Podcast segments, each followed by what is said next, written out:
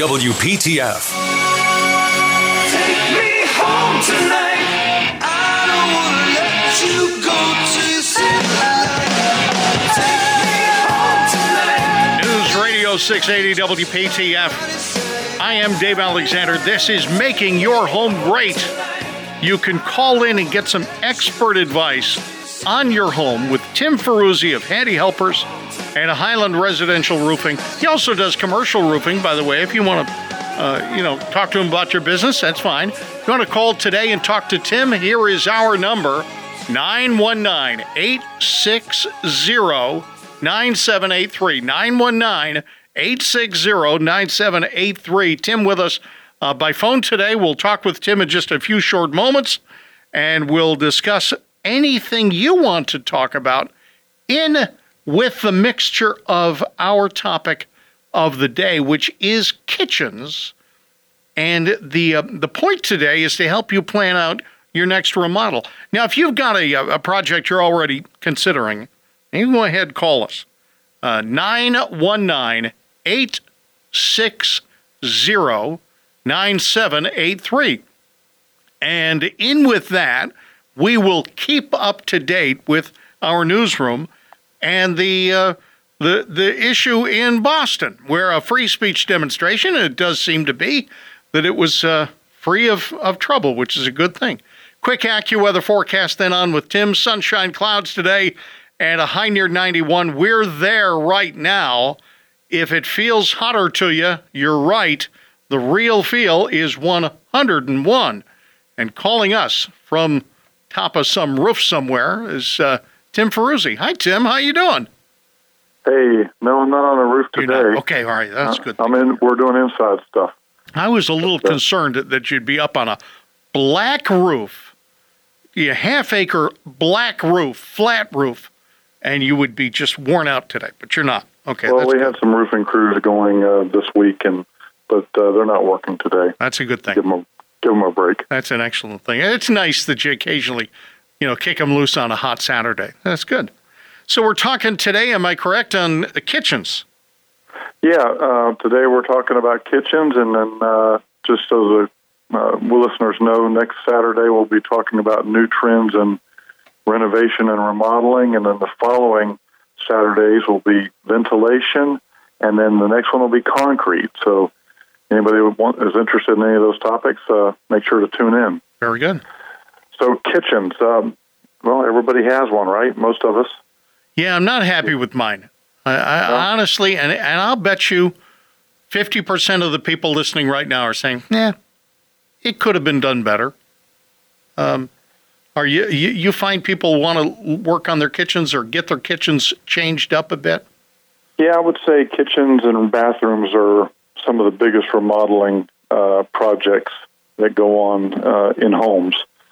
Um, aside from exterior things. So kitchens, you know, a, a lot of us live in houses that are uh, twenty years or older, mm-hmm. and um, what was good then isn't necessarily good now unless there was just some real good vision put in it. And most of us have changed our appliances here and there, and uh, maybe we have an island, maybe we don't, maybe yeah. we have an eat-in kitchen uh, with a peninsula or or bar top, or maybe we don't, maybe it's not high enough, maybe there's not enough room. You know, kitchens are one of the uh, number one places that uh, we aggregate during uh, family events and, and of course, eating. Yeah. Um, so it's the one of the main portion, places in the house where we socialize and, and talk.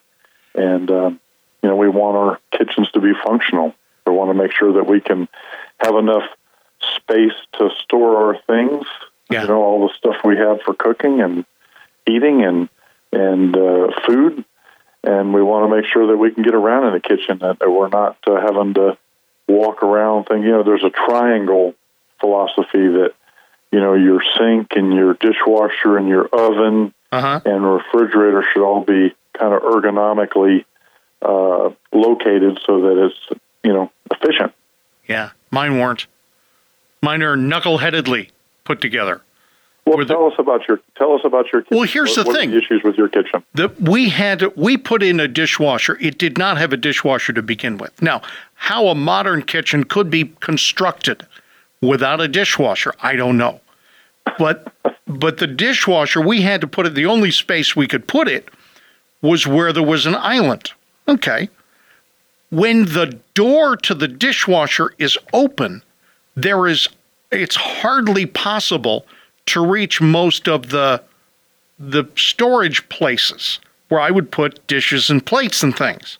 Oh, yeah. So I can lift things twice, make a pile of plates, and then put them somewhere else after I close the door.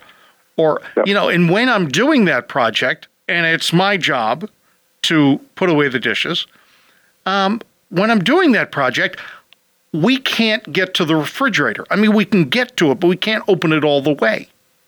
All right.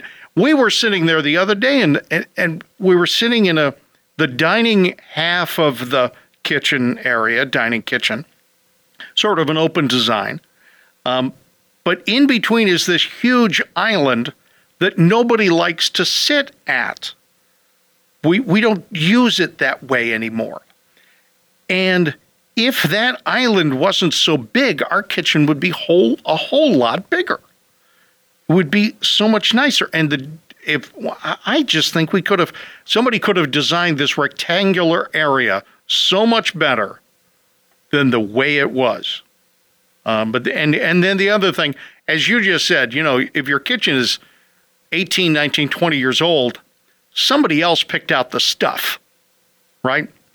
The fellow who picked out the tile for my kitchen and the countertop loved the color burgundy, which I hate. I really don't like that sort of red, red, wine red color. So he's got white tile on the wall with little burgundy accent. I hate it. But you know, it's one of those things, Tim, if I take down that, I got to do something else. And then I got to take down maybe the cabinets. And then maybe I'm going to have to do the countertop. Which, by the way, you know what color it is? It's burgundy. Okay, the color I loathe. So, all right, we're going to talk more about this. I've got somebody calling in. We're going to talk with them and Tim Ferruzzi of Handy Helpers. You can contact Tim during the week or anytime, really, at handy helpers dot com, the easiest website he's got to remember, handy helpers dot com. There's a communicate with Tim kind of section where you leave him a message, or you can call him up right now, nine one nine, eight six zero, nine seven eight three on Making Your Home Great, News Radio six eighty W P T F. News Radio six eighty W P T F, AccuWeather forecast, sunny, awfully sunny and hot. High near ninety-one today, we're there. With an overnight low down to seventy, tomorrow up to ninety-four with humid weather. And then Monday, mostly sunny, warm and humid, ninety-three is our temperature. And right now it's ninety-one with a real feel of one hundred one. And yes, I did call for a hardly cloudy sky for the eclipse day. Right now, ninety-one, one oh one is our real feel. Tim Ferruzzi with us from Handy Helpers and Highland Residential Roofing. We're talking about um, uh, talking about all sorts of things. What's that, Tim? What's that? Well, uh, I've got George in McGee's Crossroads, who's got a okay. question right ahead for you. How you doing, George? Good to hear from you. So I got a fifteen-year-old house, yeah, and I've got some siding planks that have rotted, flaked, a couple of other various terms. It's not wood. I've been told by one gentleman it's Hardie Plank. I've been told by another gentleman it's fiber siding. It's not vinyl siding, though. Um, it's right around the bottom edges where it comes into, like, the foundation and then where it meets my deck. Um, and then also where the two-story where it meets the bottom porch roof. Um, right. Is this something I can have someone come out and just replace the boards that need it without replacing everything? And if so, what sort of company do I need to be looking for? Yeah, um, we do that all the time, so we could help you or, or any type of um, home imp- home improvement, carpentry company, uh, carpenters. Um, sometimes painters can do that, but most of the time you need to go to carpenters or remodeling home improvement type companies. And again, we can help you with that, so if you email or call us, we can certainly um, come out and visit and look at that for you. We don't charge to, to give estimates.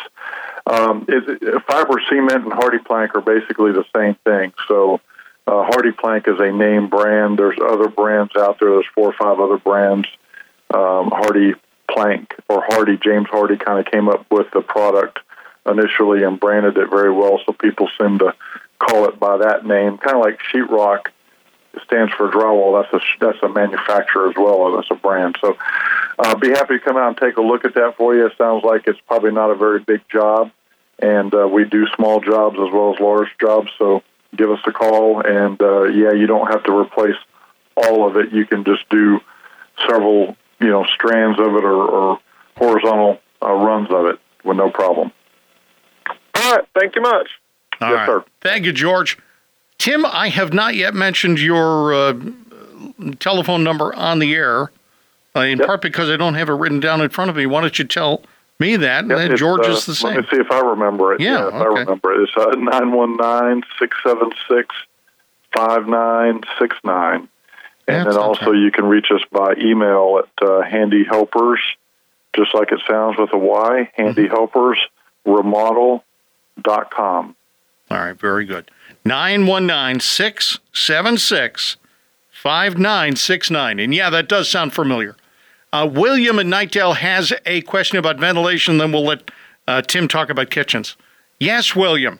Welcome. Oh, hi, Tim. This is Bill Norris over in Nightdale. Yeah. I have a uh, termite the annual inspection uh, done last week or two weeks ago. The guy came out. When he came back out of the house, he was saying that he was probing up under these seals with his little meter and saying, I have a moisture problem. You know, I got twenty-five percent one place, and then in other places it was it was good, below twenty-five, and suggested I put down the, the moisture barrier, the plastic, and the dehumidifier, seal off all the vents and everything like that, approximately around twenty-five hundred dollars.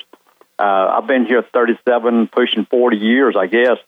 And of all the inspections I've had every year, I've never had anyone to tell me I had a moisture problem. But I have seen water under water under my house uh, on one time on, on the low corner, and uh, I, it finally got it seeped out and drained out. But I've never had a problem since. But they still say now I have a moisture problem. Is that something? If I put down the uh, moisture barrier over the whole underside of my house, would that pretty much fix my problem and not have to spend twenty five hundred dollars? Well, um, that's not an easy question to answer. Here's the thing that I would tell you. I've gone out to many homes, and, and by the way, if you have moisture content in the wood above uh, nineteen percent, you have dry rot potential. Uh, it will dry rot if once it hits nineteen, twenty percent. Anything under nineteen, eighteen percent down is good. Uh, the furniture in your house usually has a moisture content of about eight to twelve percent, just to kind of give you something to relate to. So under the house, your wood should not have a moisture content above nineteen percent, twenty percent. So once it hits twenty, twenty-one percent, twenty-five percent, like he's saying you have, you will have wood rot, and that is a problem. And that can change over the years. Uh, I've gone out to people's houses. They thought they needed a dry sealed crawl space, which it sounds like you're they're offering you something a little less than a full-scale dry sealed crawl space, which is fine.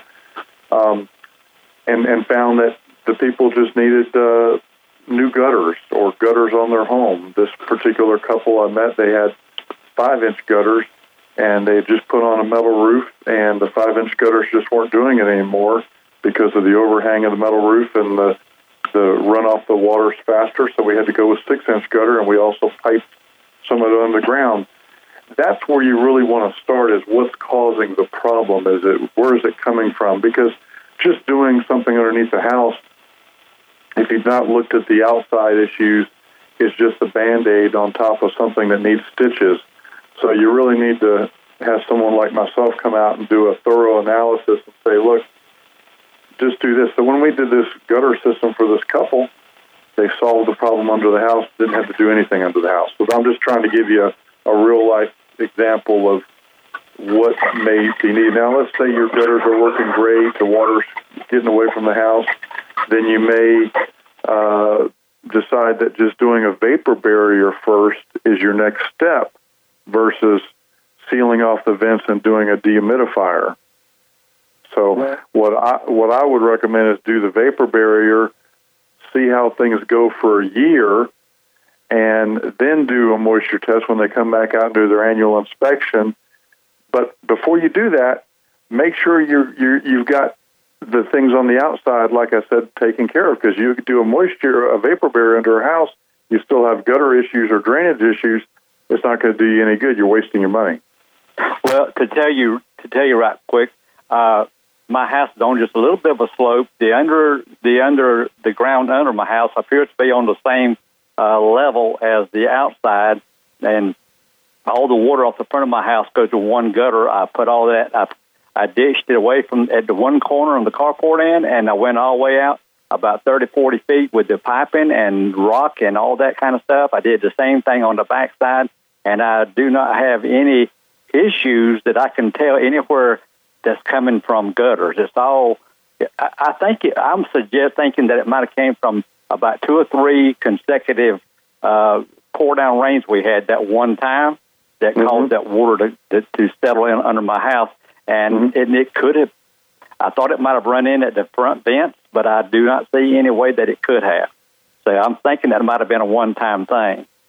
Well, it could be groundwater. Um, you're saying they're at the same level, but you could still have groundwater that could be, of course, it's going to dry out a whole lot slower under the house than it does outside, and you don't have sure. vegetation under the house either, whereas outside you have grass and bushes and things. So um, I'd be happy to come take a look at that for you and give you another opinion. Uh, a vapor barrier may be the solution as you're thinking. I don't know uh-huh. that you need to step it up to the dehumidifier or the elimination of the foundation vents yet. Um, you've been there a long time, as you said, so I would just start with the vapor barrier if you feel like that's the first step, and then go from there. And, uh, you know, we'd be happy to take a look at that for you and quote that. We do vapor barriers all the time. And the number I would call would be this fifty-nine sixty-nine number? Yes, sir. Yep. Okay. Yep. Well, let me ask you one final question. I've Googled a lot of this stuff, and it seems to say, I think somewhere in all that, not to put fans, blower fans or anything under your house, because if you have a high humidity outside, it could it would pull the moisture under the house. The moisture is always cooler under the house, of course, but I, I could see where I had the fans running appeared to have dried out the the ground under there. So is that a negative, or is that a true statement or not? Should I, I put fans or not? Yeah, I think there's different opinions on that, different schools of thought. I, I kind of believe in air movement anywhere you can have it, attic, crawl space, all of it, so versus stagnant air because of the microbials, the bioaerosols. So anytime you can have airflow um, is good. Now, if you eliminate airflow like the foundation vents and you put the dry shield crawl space, obviously you have to have a dehumidifier, which still creates a form of smaller airflow, but I think that a fan under a house is not necessarily a bad idea, and even maybe a humidistatically controlled one that would be near a foundation vent that would, you know, help pull moisture out of the house, but or, or from underneath the house. So uh, we had a gentleman call a couple of weeks ago that says, "Hey, I just got a fan under the house, in the middle of the house down there, and it just moves air um, around and." Uh, it's doing a great job, and I agree with them. I think that's the way to go. Okay, sir. Well, I do appreciate your time, and I don't want to hold you up from other customers, but I do. I, I, I felt like I was doing the right things, but I wanted to verify with someone, and yep. uh, let me try this. More. I was getting ready to put the barrier down, the plastic cover the, under the house, yep. and they said yep. let it go up around up and around the edge of the walls and around the, the, the uh, pillars real well. And then, in, but I'm thinking about putting the fans back under there first and let it really dry out all it can, and try to eliminate more moisture before I put the moisture barrier down. Would that be a true statement to do? Sounds, sounds like a good idea to me. I would do that, yes. Let me try that, and if I can't get it uh, satisfied in a few days, I'll give you a call.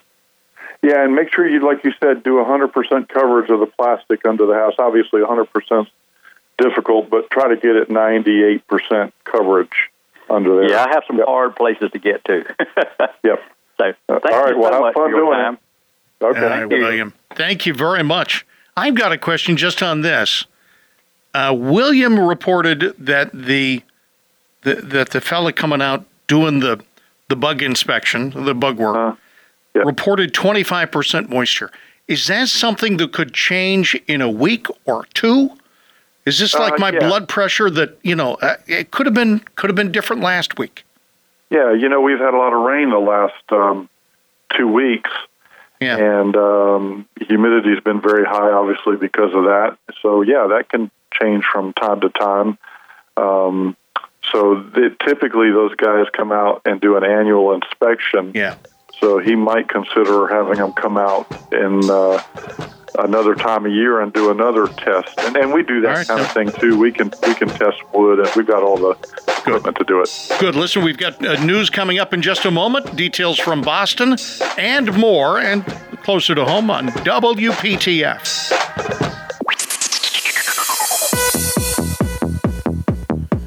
The News Radio six eighty W P T F Techno AccuWeather forecast includes sunshine, clouds, and hot weather the rest of today and till further notice, with no decrease in temperatures or the real feels over the next few days. Sunshine and clouds, with tomorrow's high near ninety-four, Monday's high near ninety-three. Right now it's ninety-one with the real feel of one oh one.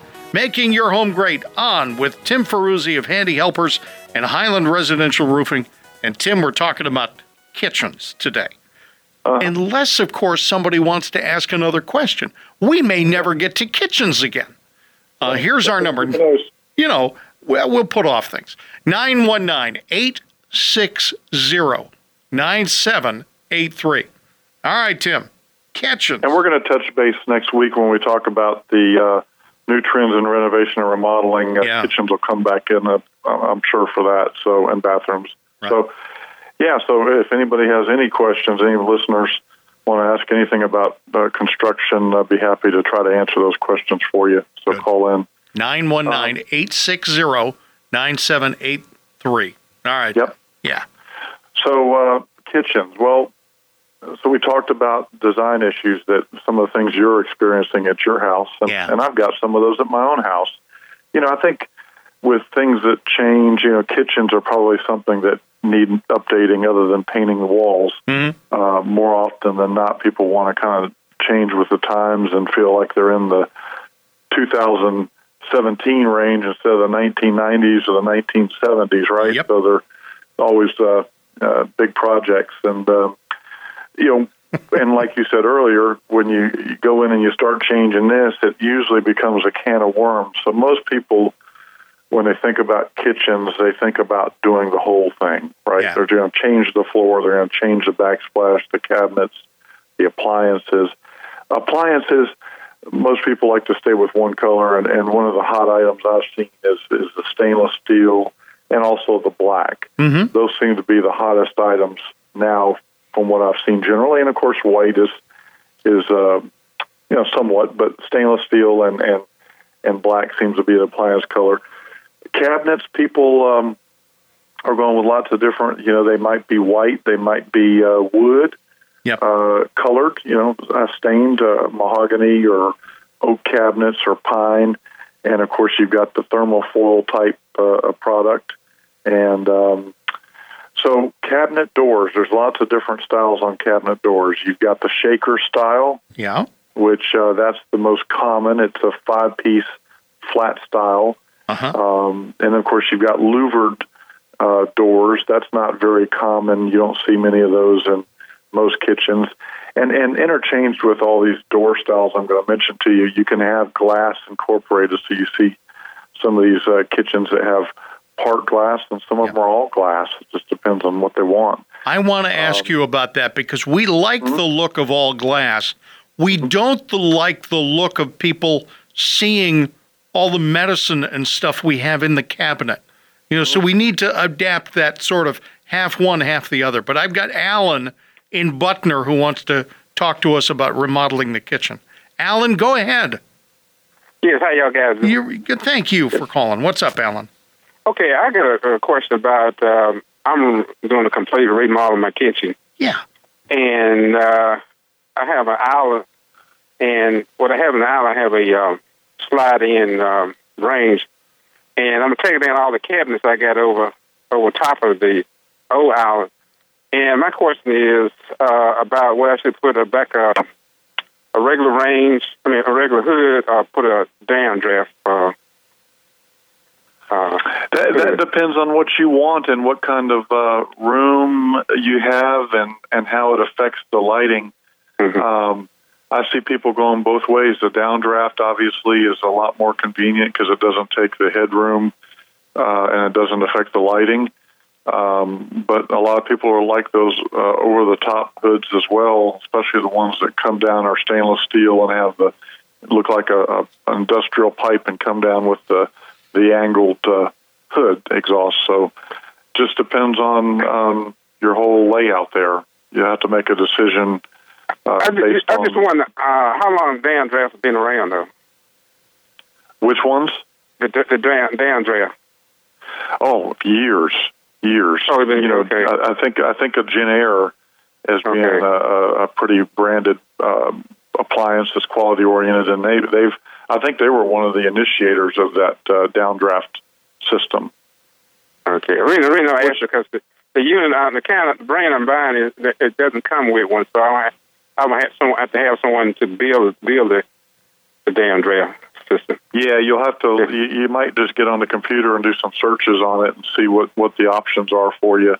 Um, you know, a lot of times they are built in, but obviously you're going to pay a lot more money for that. Uh, is this? A, you said this is a slide in? Yeah, yeah, slide in. So, yeah, slide in. Yeah, um, yeah, I mean, yeah. You'll have to. Yeah, you'll have to look into that. You might be better off if you have a slide in. Um, is it got a control panel on the? on the on it that's going to be uh, higher than the rest of the island?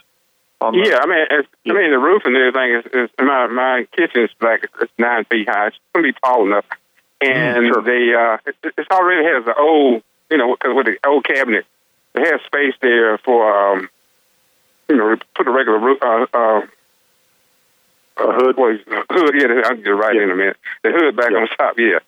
And see, all you have so, to do is just put the use the same, uh, probably the same insulation, and all, I mean, all the pictures is already there.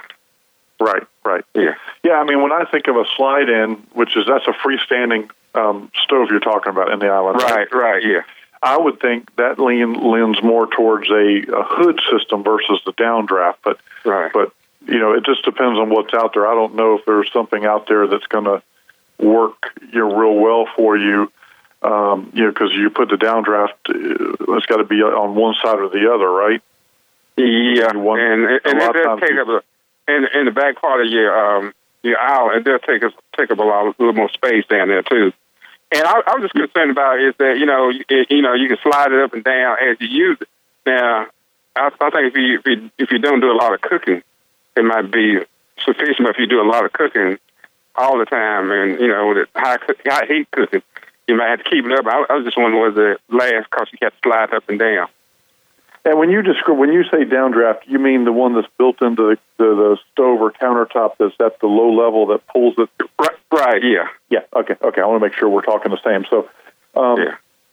you know, typically those are like in the middle of the of the, of the stove, or they're running along the back of the stove. And yeah, if you've got a raised, if you've got a raised panel on your freestanding stove, that's going to make it more difficult, meaning you have to put it on either side of it, right? I don't know uh, how you got you. I think it's going to be on the back of it. Uh, my understanding on the back of it. Okay, uh, okay. But, I, you know, I didn't know that much about it, and uh, the person I got doing the work, they kind of suggest doing it, and they're saying it looked better because you had such open space there, you know. But, right. Yeah. But I've been looking at these shows on T V. I mean, the they, they, they hooded roof in, in, in the island, in no cabinet. It looked pretty neat to me, really. Yeah, it, it'll cost me about the same, things, though. Those so. things get really expensive, though. Oh yeah, those those those ones that are the stainless steel type looking, that they, they probably are stainless steel, and then they come down. Yeah. And they, they are they are expensive. Those are pricey items. Yeah, but the downdraft can be expensive too because you got to do the piping under, and you through your cabinet, then you got to get it out under your house, and you got to get it outside. Right, so there's a lot of work involved with that one as well. Yeah. Alan, thank you. Yeah, sure.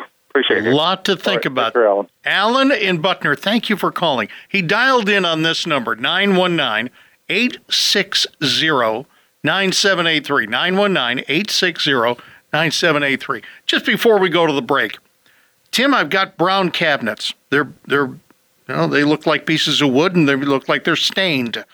I assume that they are, can a fella paint them and have them turn out nice?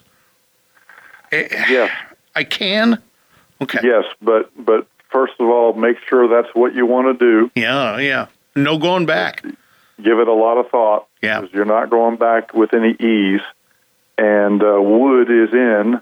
Yeah. You know, wood is in. It went out and it came back in. Oh, it did. While uh, my house was was aging in front yeah. of me. Yeah. Okay. Yeah, so yeah. it came back in? Back in. Yeah, yeah. All wood's right. back in. Um, and the other thing that you need to uh, make sure of when you do tackle that job, you really should hire a professional painter because yeah. you it is a major, major project. It's going to take you four or five coats yeah. of finish paint and a very, very good primer. You've got to use specific primers. You've got to do a lot of cleaning, mm-hmm. degreasing, sanding, and things of that sort if you want to get a good job. Otherwise, you're just going to have chipping paint for the rest of your cabinet life. Yeah. I mean, the cabinets look nice now. I don't want them to look like junk after I'm done with them. You know, I could buy well, junk. You know, is well, that the kind of thing? That you're, just, yeah. you're just increasing your maintenance when you paint them. I understand. And the nice thing about the wood cabinets is they're generally maintenance-free other than keeping them clean around the handles and things, not letting the grease and the dirt and the oils off our skin accumulate yeah. on, on those areas. So just keep them clean, but they're maintenance-free. All right. Makes sense. Tim Ferruzzi from Handy Helpers and Highland Residential Roofing. handy helpers dot com, one way to contact him and look at his work. Also, highland roofing n c dot com. Uh, Tim Ferruzzi back uh, talking about kitchens today, but interrupt us with whatever questions you have about your home. Making Your Home Great, the name of the show. Call us up, nine one nine, eight six zero, nine seven eight three, News Radio six eighty, W P T F.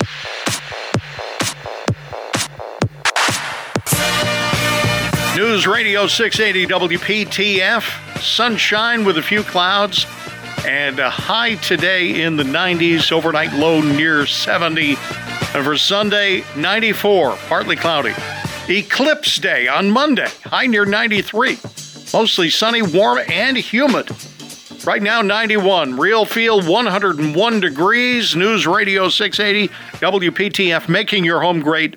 It's your show. Please do call in today. If you have a question about kitchens, which is our topic of the day, or anything else, Tim Ferruzzi's happy to stop whatever he's thinking about, which today is kitchens, and Uh, and talk to you about what project you've got going on. Tim, of course, from Handy Helpers and Highland Residential Roofing. And, Tim, we've got Kevin in Raleigh. Hi, Kevin. Hi, how you doing? Good. What's up? I had a question for Tim for uh, crowd spaces. Sure.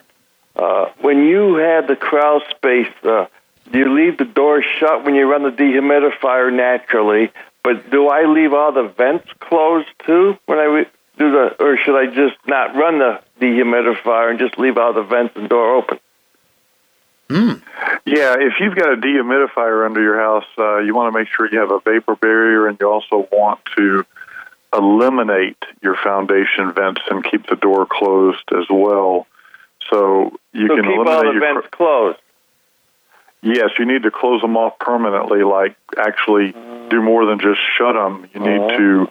Because you're still going to pull air in from the outside. You don't yeah. want to dehumidify the world. Well, I so, didn't know yeah. if I should let the air in from the outside or, you know, I can walk in my crawl space.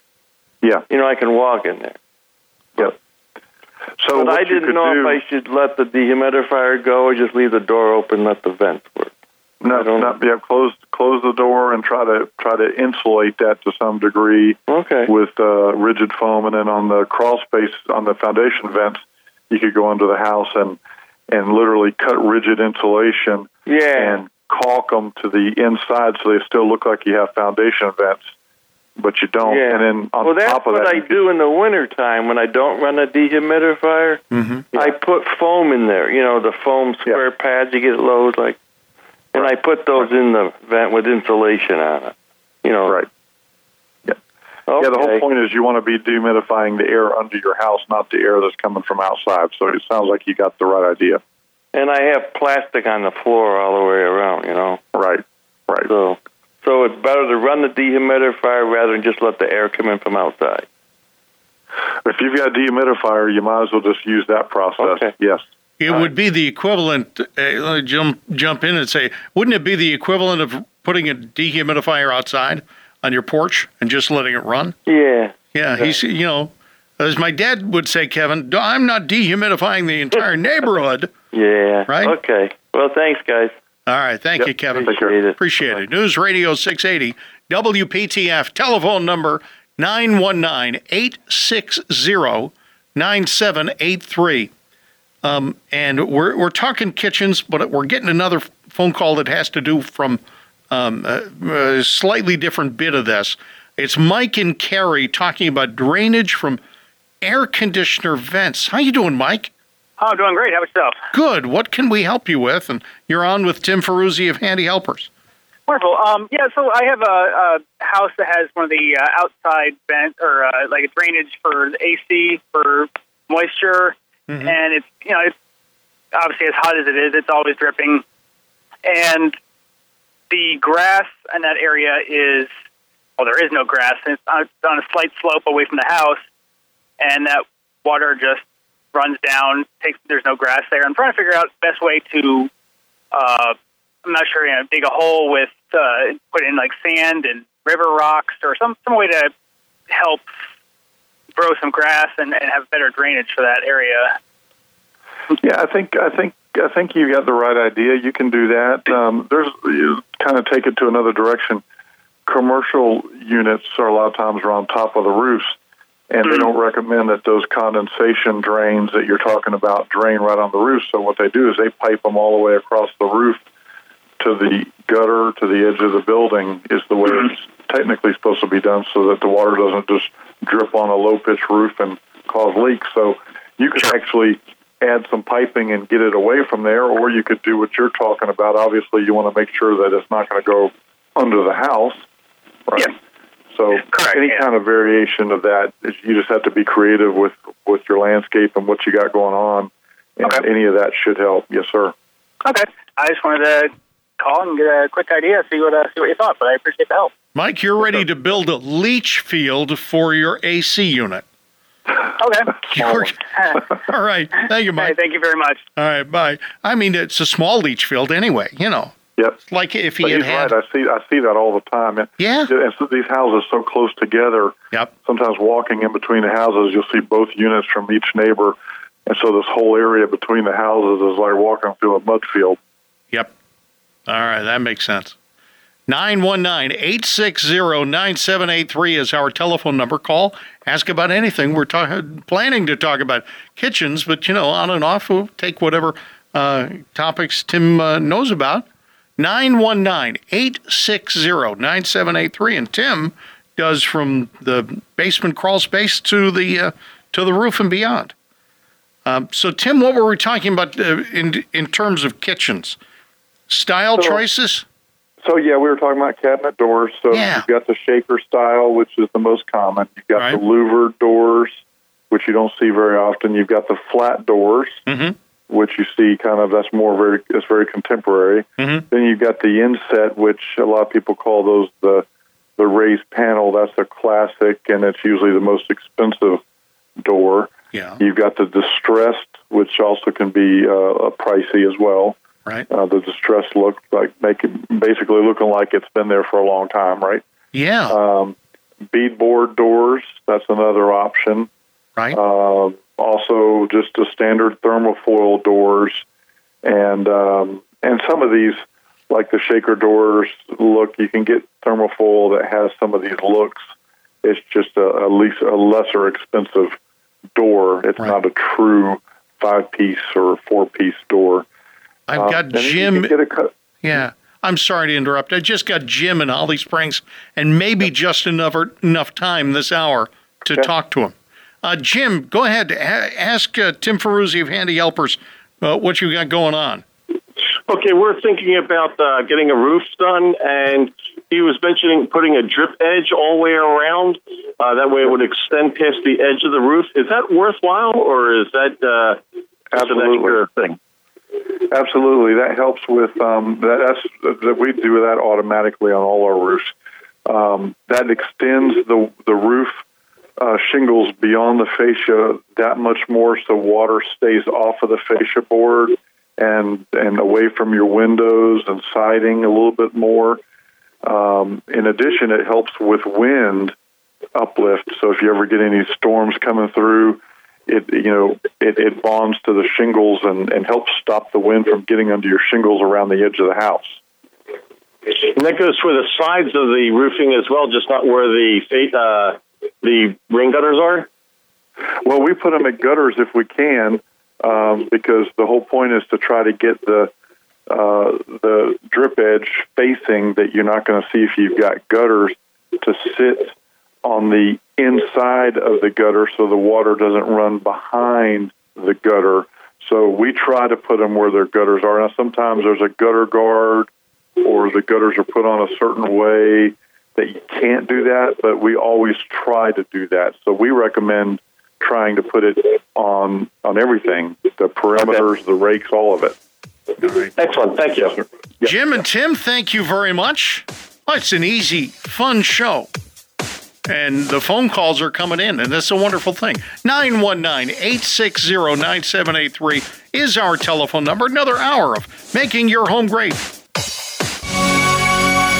Take me home tonight. I don't want to let you go to Making Your Home Great. News Radio six eighty W P T F. I'm Dave Alexander. Tim Ferruzzi with us. Tim uh, with handy helpers dot com or Handy Helpers. And Highland Residential Roofing, also uh, on the web at highland roofing n c dot com. Hot today, high near ninety-one. That's where we are now. It is a real feel of one hundred three. We're talking about kitchens. Tim Ferruzzi, we start to talk about kitchens, and then somebody calls in with a great question. We encourage that's, those. That's okay, yeah. That's all right. nine one nine, eight six zero, nine seven eight three. Um, there are, you told me, and I didn't realize, that my cabinets that are stained wood have come back in. So I'm not going to advance into the next style generation because apparently I'm at the cusp of what's popular now. Well, you know, if you live long enough, right, or you've had something long enough, you you, you it comes back around usually three or four times or two or three times in our lifetime, right? And you're telling me that I can pay extra and get dinged up, uh, distressed cabinets that look like they've been there for a long while. That's... Yeah, well, they're they're a little different. They're, these distressed cabinets you see going in a lot of these high-end houses are yeah. cabinets that are made to look like they're uh, uh, out of uh, old...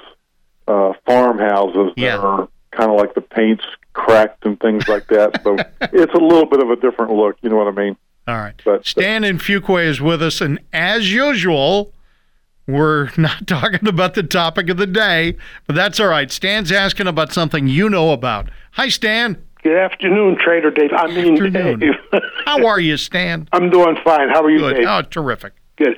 I am going to sidestep the uh, kitchens today. I know it's Darn. your topic, yeah. but I've been living with a kitchen designer for the last forty years, so I think we're all covered with kitchens. Oh, yeah. My wife's okay. done that for, for for forty years. But anyhow, this is on crawl spaces. Yeah. I'd like to know what your uh, what your opinion is on on these vents that uh, I've had different people tell me different things about opening them at certain times of the year and closing them at certain times of the year. And then I will tell you what I do, and I find perfectly satisfactory. Mm-hmm. The general rule of thumb, and I'm not one hundred percent sure of this, but I'm pretty sure of this, is that you open them during the summer and you close them during the winter. That's what logic might tell somebody because it's warm in the summer and it's cold in the winter. Mm-hmm. Yeah. Okay, but what I do, and this is, I found this to be... Uh, for whatever whatever it is, uh, it, it's it's working. My wife and I, we put the plastic down on the on on the ground. Mm-hmm. We we had a little a little dampness issue because uh, when the house was built, uh, uh, the uh, the builder that put the lamp out in the in the island in front of the house had about a six six inch diameter hole to run the the little uh, the, the electrical cable, and you need one that's about as big as your little finger, you know. So yeah. after after patch after finding that and patching it up, I, I I got rid of that water issue. So then what we did, we put plastic down the thicker. I think it's six mil. We put it down, and here's something else. We were we put it down two to three inches away from all the pylons and all the all the walls. Yep. I believe that's the proper way to do it through research. Mm-hmm. Do you agree with that? Well, um, what they're saying, that was the re- that was what they were saying to do uh, ten, fifteen, twenty years ago, is eighty, eighty-five percent coverage. Yep. Mm-hmm. But now now the the inspectors are requiring that they be one hundred percent coverage. Mm. That when when you when you sell a house and you get a home inspection, they're we're recommending one hundred percent coverage. They're trying to get you more towards the the dry sealed crawl space type of thing, which is a full kind of enclosure. And you know, the higher end homes are starting to do more and more things, or newer homes, I say, uh, towards. Well, I, I, I, I could see I could see where the ceiling around the pylons and the wall would, would should be tight when you're having a a. Uh, uh, A sealed crawl space. I can understand, you know, wh- yeah. why you yeah. don't want to pull moisture in from the outside. Yeah. But what, yeah. what I did, I we put the plastic down, and I keep my vents closed at all times. Mm-hmm. I can go in my crawl space right now, and it's about seventy-two, seventy-three degrees, and it's dry down there. Mm-hmm. Now, if I were to open them up, and you tell me if I'm wrong, but I, if I were to open them vents up, I would be letting all this warm, high humidity air inside a cool area. And we would well, instant. We would we would we would uh, drop down to our dew uh, our dew point would, would meet our dew point and would start condensing down there immediately. Well, you're you're still your vents are not going to be airtight, so you're oh. still going to get air infiltration. I understand. So, you're right. I mean, if it's work if it's working for you, have you had moisture readings done? I've had moisture readings done. Okay. Yeah, you know, it, there's a lot of factors that play into this, that uh-huh. where your house is located, how your house is located, yeah. how old your house is, what kind of heating and air system you have. Mm-hmm. Yep. So there's probably fifty things that, that play into all that, if not more.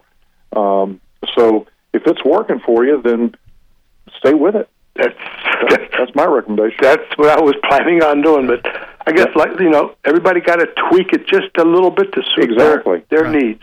Stan, thank that's you. Why, that's, what, that's why I talk about, you know, instead of always doing a full dry-sealed crawl space, you can do levels of it and steps of it or modifications of it. Same with, with uh, French drains. It doesn't have to be uh, all done one way. There's lots of factors that play into it. So you almost customize it to your home. I agree totally. I agree. Yep. I yep. thank you very much. All right, now, Stan, I know Stan, so I can say this, and you brought up the topic. A man your age really should have moisture readings taken every year along with the, the blood sugar, okay? I believe me, I have, all right. my, all, right, I have good. all my blood taken every year. All right, thank you, Stan. Thank you, Dave. All right, take care. Bye. Jeez. He's, he, you know, it almost gets down to if you had a Honda motorcycle guy and a Harley guy in the same room, it might not make an actual functional difference, but you guys could debate this forever, okay? As long as he doesn't get moisture in the wood above, what, nineteen percent? Yeah, I think the general rule is twenty percent, but twenty percent, somewhere in that ballpark. Yeah. I think he's I've had good. People say it's, I've had people say it's lower than that, but general rule of thumb is, is you need to get very concerned when it hits twenty percent. What's big in kitchens now, Tim? What am I going to be uh, well, be doing with my kitchen the, in the next the couple of years? One last type of door I wanted to mention to you yeah. is a custom door. Custom yeah. door can be done any way you want to do it. So mm-hmm. generally there's six or seven styles of doors. Yeah. Okay, so big in kitchens, from what I'm seeing, farm sinks. Everybody know what a big farm sink is? Yeah. That's a pretty hot item. That's yeah. one of those heavy, heavy duty, and the, the face of the sink actually is part of the uh, the facade. It's it's literally twelve inches, ten inches, uh, facing uh, going across about uh, three feet. Right. Um, undermount sinks are, are have been hot for quite a while because people are doing granite tops and and um, quartz tops and things where you have to have pretty much a an undermount sink to to look proper. Yeah. Um, and then uh, lighting. You know, the can lighting is, is a big item, mm-hmm. um, and locating them where the cabinets are, you know, systematically with the layout of the kitchen. Hanging lights is very popular. Um, work lights under cabinets uh, for your countertop space, that's been popular for a while and seems to still be carrying on. And then speaking of lights, L E D on all of those um, yeah. is a good option. Um, faucets. You know, faucets are very intricate now. They mm-hmm. have the one that's a sprayer pulls out, and they're usually tall, uh, single lever, uh, touch your hand type thing, turn on, so you can spend as much as you want on faucets. Had a job I looked at the other day where they have an undermount sink or granite countertop, and they want to change the faucet. They bought two faucets because they weren't sure what was going to fit. Mm-hmm. I had a plumber over there, and he said, I can't take this faucet out. It's all rusted pieces, and I can't take the sink out, the undermount sink, because it's not necessarily done properly, to my opinion. And, and he says, and then secondly, he doesn't want me to be responsible for breaking the, the granite. He doesn't yeah. want any liability with that. So the client had me come take a look at the situation, and then I gave him a price. And there were a few things done with the undermount sink that need to be done differently, and um so replacing a faucet can be uh, quite a task, especially when you have an undermount sink and yeah. and they're deep basins, because you just have very little access in the back. Um, gas ovens are, are very hot. Are they uh, really? Yeah, yeah. Okay. You, you people, gosh, I've talked to a few people that are like saving up for a year to buy them. Wow. These, these very high-end commercial type of, of gas ovens that cost five thousand dollars. Um, You see some of that going on. Well, I know I'm not doing that. In fact, I think the internet is broken here at Curtis Media, because I just looked up farm sink mm-hmm. when you mentioned it, and there's one here for six hundred twenty-four dollars and ninety-nine cents. Mm-hmm. I think the internet's broken. I put a few of those in. They're, really? Uh, yeah, oh, they're, they're beautiful. Uh, Worth every nickel, I, I'm sure. Well, and they're not they're not easy to put in either, because you have to, if you've got existing cabinets that are. Yeah. Based on something else, you've got to come in and cut the cabinet, do modifications to it. Yeah. And um, so that's uh, a, a little project. It's a ni- nice-looking thing. All right, nine one nine, eight six zero, nine seven eight three is our telephone number, nine one nine, eight six zero, nine seven eight three. We're going to take advantage of the fact that Tim Ferruzzi of Handy Helpers and Highland Residential Roofing is answering questions absolutely free. Rest of the afternoon, or at least until four today, on News Radio six eighty W P T F and Making Your Home Great. News Radio six eighty W P T F, quick AccuWeather forecast, hot. Uh, right now, ninety-one degrees, partly cloudy. Overnight low near seventy, and then tomorrow, very much like today, even hotter though. High near ninety-four, right now, ninety-one. Real feel one hundred three. Teresa in Burlington is going to join us. Tim Ferruzzi from Handy Helpers and Highland Residential Roofing, and Teresa. Hi, how you doing, Teresa? How are you? Good. What's up? Eleven years ago, when we built our house, we upgraded the windows to Pella. Yes. Triple pane, really nice windows, blinds, the whole deal. Mm-hmm. We cannot raise and lower our windows. They are so tight, they will not. We had Pella come out to look at them, and the guy told me to get a block of wax and wax along the sides where they raise and lower. Yeah. You have to be able to raise and lower them to do that. yeah. Yes. We have several windows in our house we cannot raise. All right, Tim, you've just been called to Teresa's house. What are we going to do? So, so you've, how old's your house, Teresa? Uh, eleven years. Oh, so you had it built eleven years ago? Yes. Okay, I'm sorry. I, I thought you had, had replaced the windows uh, then. No, um, they were put in then. Okay, and so the Pella rep came out and said, wax your windows. Basically wax put wax the, in the tracks? Yes. Okay. A, a block of wax, like canning wax. Yeah, I've never heard. I've never heard of that. You would think when you pay that much money for um, for the windows that you wouldn't have to worry about that kind of thing. Do you, I'm sure this is a yes, but you keep your heating and air running in your home all the time? Yes, yes. Okay. Um, what kind of exterior do you have? What's your exterior? Um, is it siding? Is it vinyl Hardie siding? Plank. Is it Hardie plank?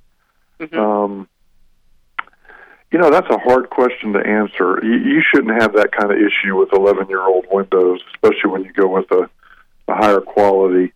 Um, did you stop with that one representative's opinion, or have you called? We did, because he said, well, there's nothing they're going to do to help. Huh. Well, I'd be happy to come take a look at it and give you my opinion, and if I think that they're not opening properly, um, I can I can tell you if they were in my house uh, and they're not acting like they should, I would be on the on the on the call, you know, trying to get Pella to to warrant these things. So, um, you know, I'd be happy to do that, or you can call another window professional, take a look at them. But that doesn't sound correct. You shouldn't be having well, that we problem. Didn't when think you, so either. You got a warranty when you bought these windows, right? I well, mean, I hope offered... we did. We bought them from a dealer in Greensboro. Did you buy the window? Were you acting as the contractor? Or did you have a G C on the job? Or we had a contractor, but we had the contractor from hell. So yeah, uh, yeah. I know that guy. The... Yeah, bought the window ourselves. We bought the windows ourselves, and he paid what little bit difference he was going to pay for just stock contractor windows. Tim, can right. I just uh, offer up yeah. one possible? I, I know nothing about this except to raise the suspicion that he put the windows in too tightly. That's possible. Do we need to leave a gap to allow expansion and contraction of the windows?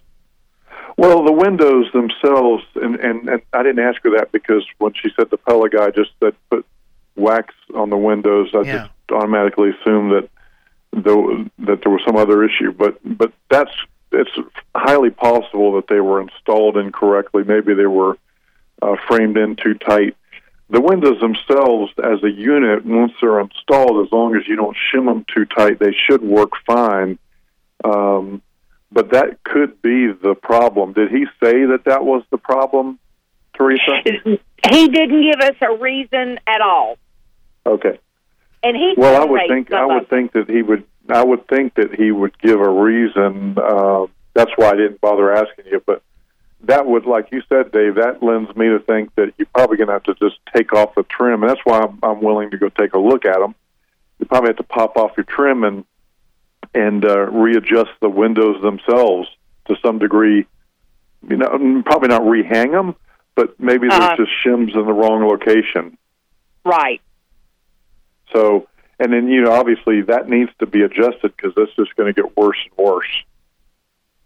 Well, and if there was ever a fire in the house, the people in the back bedrooms would have to break the windows out to get out. Mm-hmm. Yeah, yeah. Really? Well, usually, I mean, usually big, usually big companies that I've noticed, Anderson, Pella, lots of other window companies out there, they've been in business a long time and they stand behind their products. So I would say that based on what you're telling me, that it's an installation issue, as Dave said, and you're probably going to have to, and based on your experiences as well with your your person, uh, you're probably going to have to pop off all the trim on the inside and uh, and readjust the jams that the sashes slide up and down on.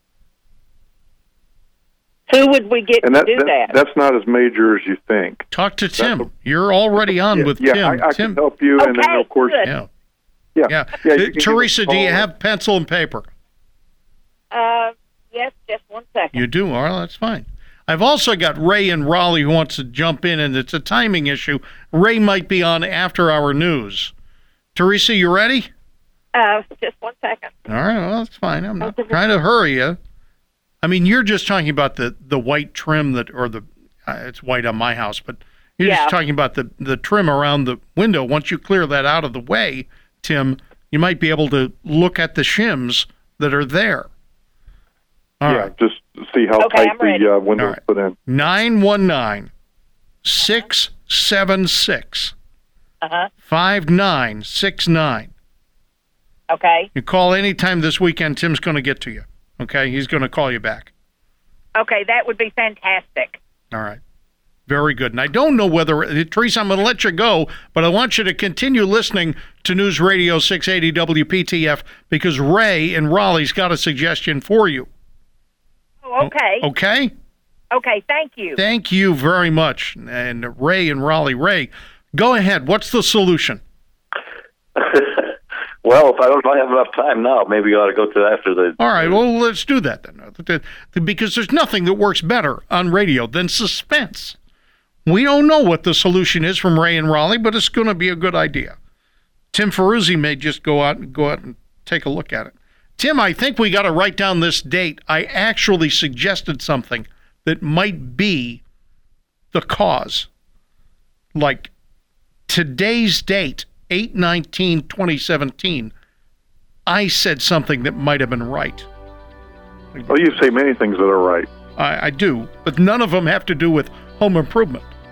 Uh, Tim, Tim, Tim Ferruzzi from Handy Helpers, and of course, handy helpers dot com. Highland Residential Roofing, highland roofing n c dot com. Another half hour of this show. It's called Making Your Home Great on News Radio six eighty W P T F. Our news is next.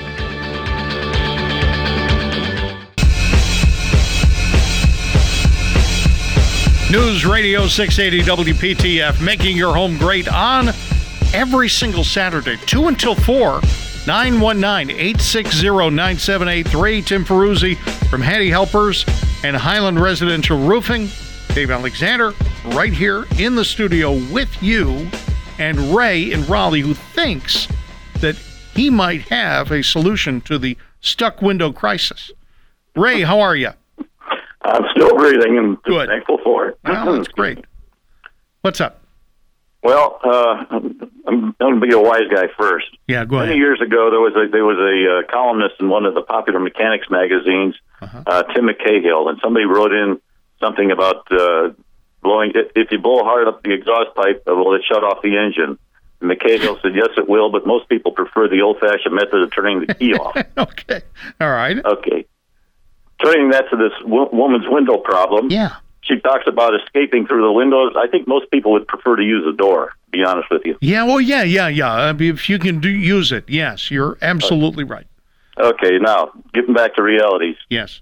Uh, she didn't tell us a lot of things, and uh, one of them was, how long ago did the problem start, or has the problem been going on ever since the windows were installed? Yeah. That'll make a difference. Okay. Uh, has she painted the windows? It's very possible she painted the window shut and that they're sticking because of that. Uh, we'll get to a solution for that in just a moment. Mm-hmm. Um, but one way to one way to take care of that is with a wide putty knife, if she's painted the windows, and slip it between the window and the frame. Uh, it's got to be a wide blade, uh, though, and you slip it between the window and the frame to try and break that bond. Yes. And another method is uh, that's, that's worked for me because we've had this paint problem is... Uh, I usually take my fist, but she can use a board and a hammer and yeah. put the board on top of the lower section of the window and just uh, hammer it down once or twice on each side of the latch. Yeah, uh, just just a notch, uh, just a hair, and from that point you can then raise the window without a problem. Okay, that's that's you're assuming that it was painted shut. Uh, assuming that there's some kind of cause of that, but even yeah. even though uh, she mentioned that she had some windows she can't open, yeah. it's very possible that this uh, board and hammer, and you got to be careful you don't break the window, too, well, yeah. with, with the glass, but uh, by tapping the window frame down toward a closed position, which which is counterintuitive, uh, yes. may break it loose just enough that you can raise the window after that. Yep. Ray, thank you.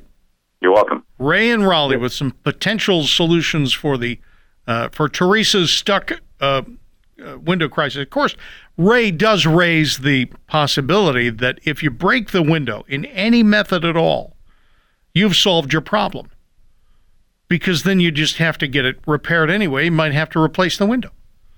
Um, you know That's what I mean? Not what he said. Dave. Well, if you can Please. break the window completely, your problem is solved. You're going to have somebody like Tim yeah, go replace the window. The, he was talking about breaking the window loose from the paint job. Oh, okay. All right. I don't think it's painted.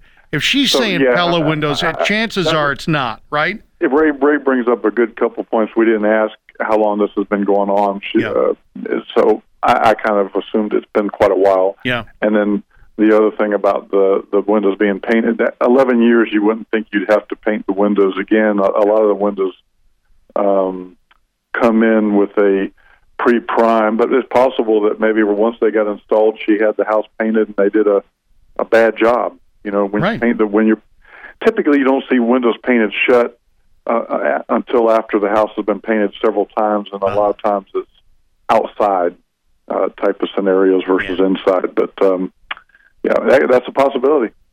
All right, we were talking about kitchens. Yeah. You wanted to talk about kitchens today, so I'm going to try to get you back on track.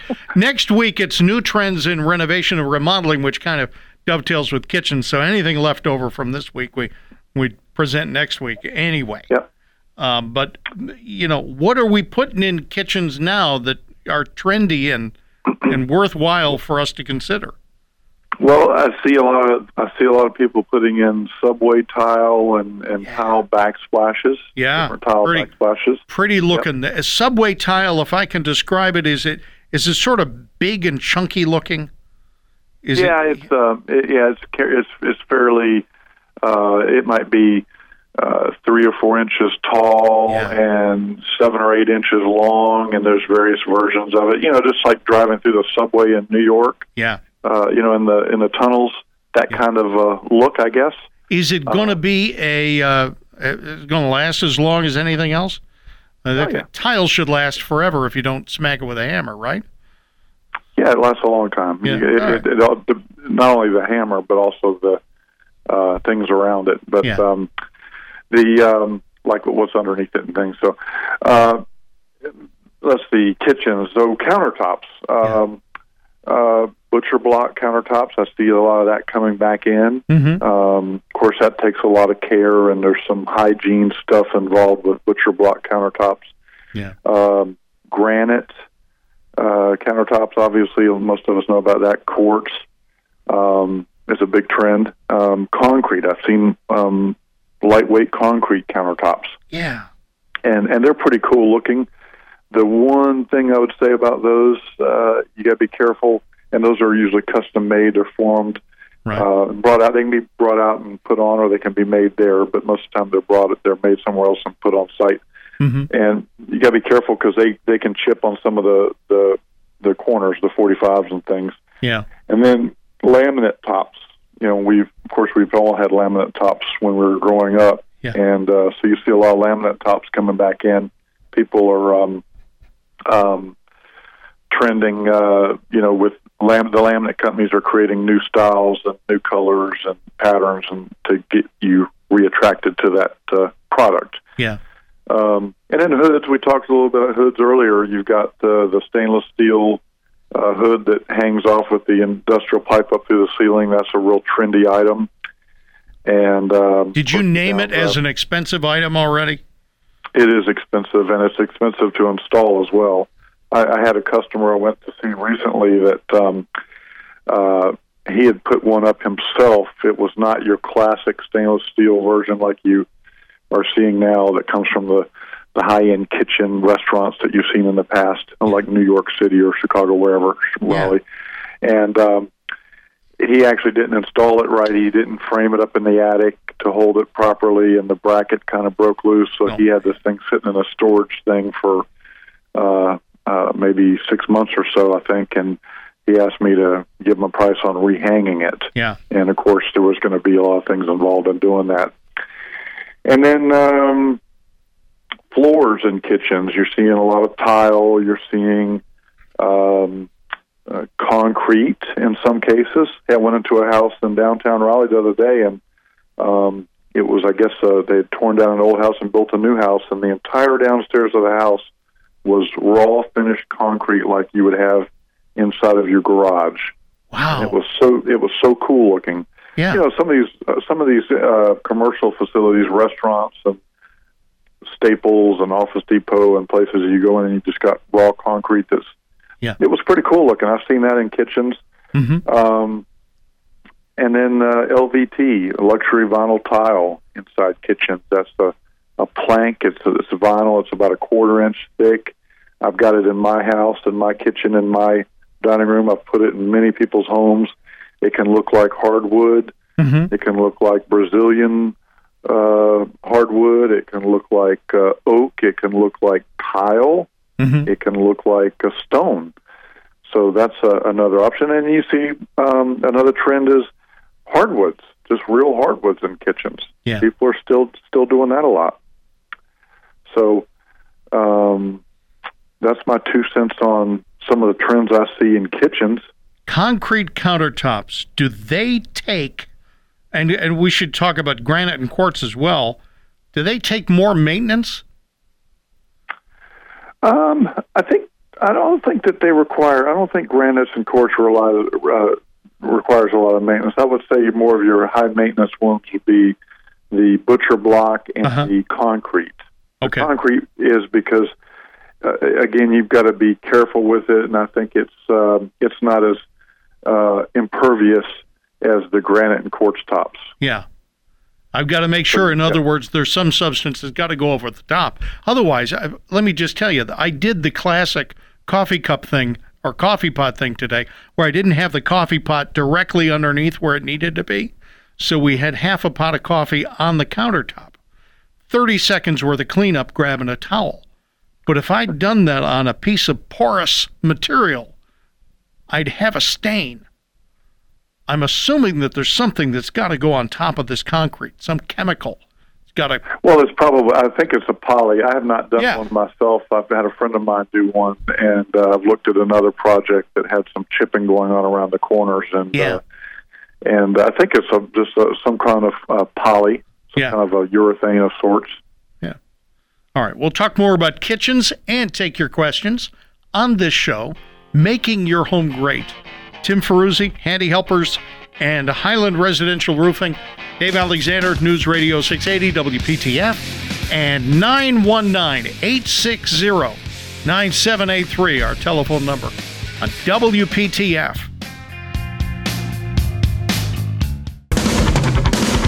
The AccuWeather forecast on News Radio six eighty W P T F. Sunshine, clouds, a high near ninety-one.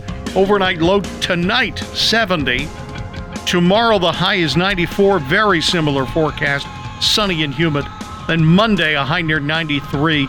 It is ninety-one degrees, real feel one hundred three.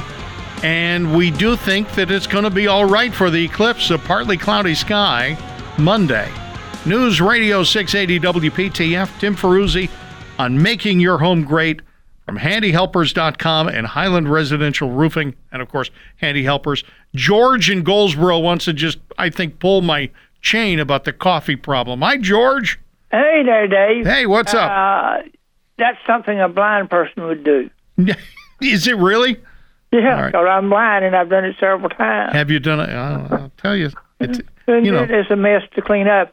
Surprising how much we'll run in if there's not a cup there. Well, it, I had it mostly lined up correctly. We're talking about the fact that I put a coffee, I put the coffee on this morning. Literally, it's, and I'm not making this up, and most of it poured out. Um, it's not a Keurig. It's it's not a Keurig. No, I, I well, was... mine's a Keurig, and it's, yeah. it'll run out almost a whole cup before yeah. you can catch it. Yeah. But anyhow, I enjoy coffee. George, thank you very much for calling. I appreciate oh, yeah. you calling Take care. and thank listening you. to this show. Yeah, take care. Yeah. Bye. News Radio six eighty W P T F. All right, Tim Ferruzzi, talking kitchens here. Um, I'd like to countrify my kitchen. I'd like it to look more country. I don't know what that means. I'd kind of like those paneled cabinets, you know, where they've got glass in there. Um, yeah. But I still, I, I object to the fact that I can see how terrible my dishes look. Um, I don't think there's an answer from Tim, but, you know, for that kind of problem. But are those things being installed in new kitchens, in new homes now? Those yes, yes. Glass fronts? And you don't have to do, and you don't have to do all glass doors. Yeah. People choose to put glass doors on the parts of the cabinets that they keep nice and neat. Yeah. And they choose to use solid doors on the medicine cabinets and the junk drawers and junk cabinets and yeah. pots and pans and things like that. And by the way, if any of you out there are, are halfway serious or serious about a, a kitchen renovation, Erica uh, that works with us will be happy to come out, meet with uh, the listeners, and mm-hmm. go over their project and help them come up with a design plan and ideas, even if it's uh, you know just a couple portions of the kitchen, if not the whole thing. So you can email us and or call us, and we'll get Eric over there to meet with you and kind of go through all the books and show you what we've got and give you her ideas and come up with a solution for you.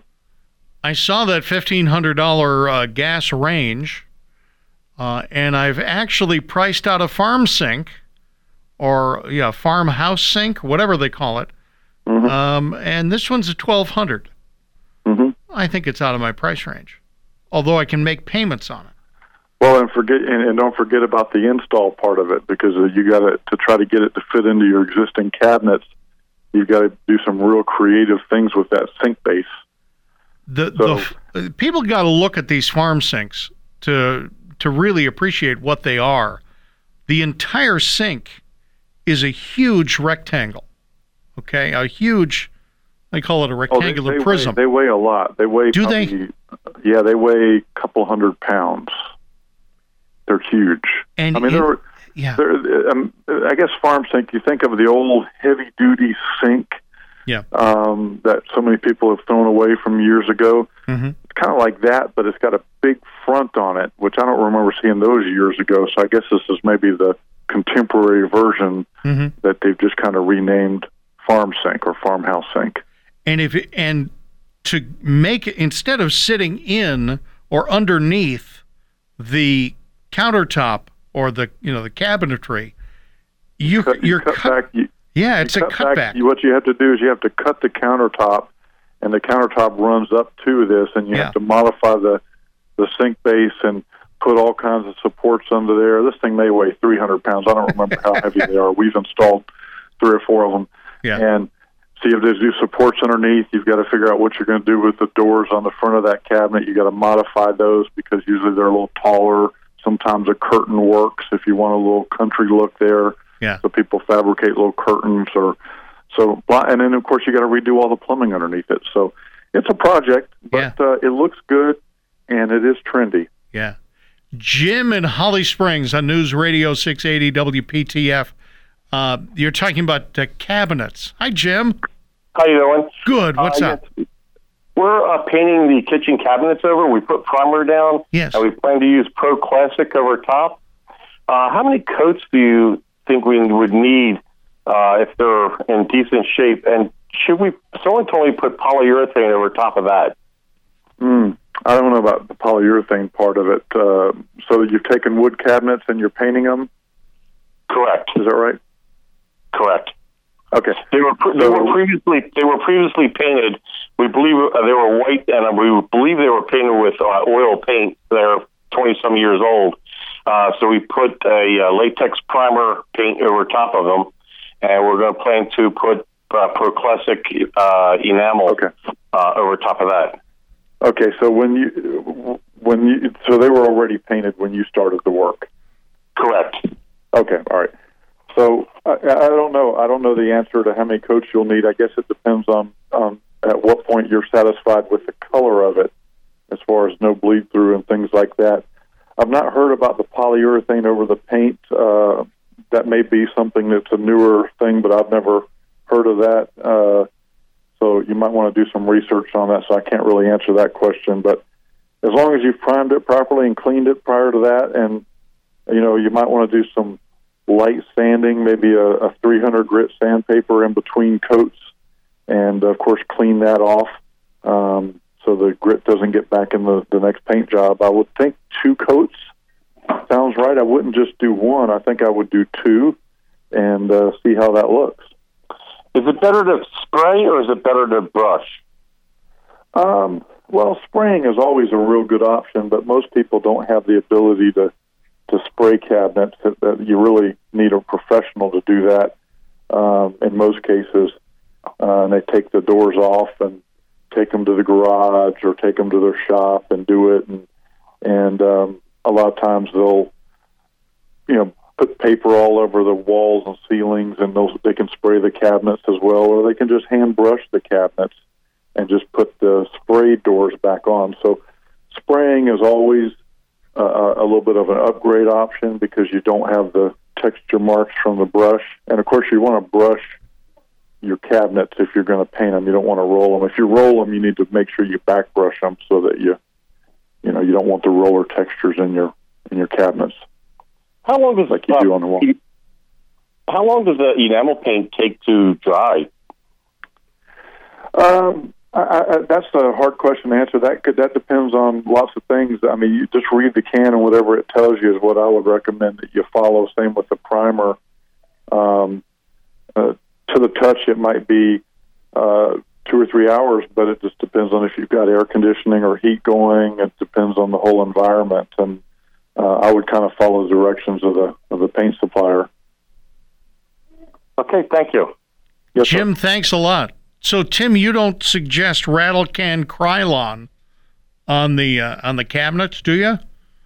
Um, I've never done it. I'm, okay. I'm sure that I'm sure that would work. Because there's some lovely colors. There's camo colors. It yeah. doesn't, of course, come out as camo. You you got to yeah. come back with other colors. But no, yeah. okay. All right. Well, I got an idea. Why don't we yeah. why don't we do a, a YouTube video at, at your place and see how that works, and we can post it. See how you know, it looks. My wife is out of town this weekend, and there's that possibility. The other thing I'm was taking the, I'm taking the weekend off, though. All right. Let me just ask you. This is another thing. Popcorn ceilings. I am the, I own five acres of popcorn ceiling, apparently. I have popcorn ceiling everywhere in my house. Yep. Is that now out? It is, it okay. is uh, out. I have a lot of people that call me up and ask me to take it off or get rid of it. Yeah. And, um, what do I do? Thing. How?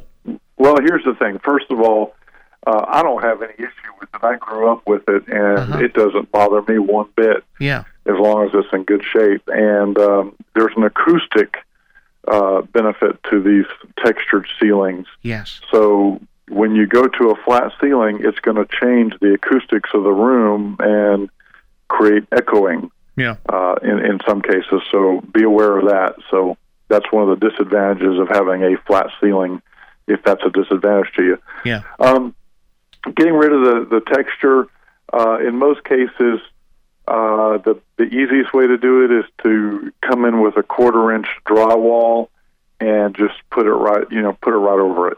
Really? Um, okay. Yeah, yeah. Uh, the messy way to do it is to get up there and uh, try to scrape it off and yeah. use warm water and putty knives and all of that stuff and then try to get it all off. But then you have to do it perfectly because then you have to... Well, then you got to come back and do drop yeah. up the drywall repairs with knives, and like almost like you're doing a brand new drywall job in a lot of ways. So I'd yeah. recommend usually the quarter inch, and of course you got to take your crown moldings and things off and put them back up to do All it right. properly. Yep. All right, Tim, thank Light you. Pictures. Yep, yep. Take Tim Ferruzzi from Handy Helpers and Highland Residential Roofing. We're back next week on Making Your Home Great.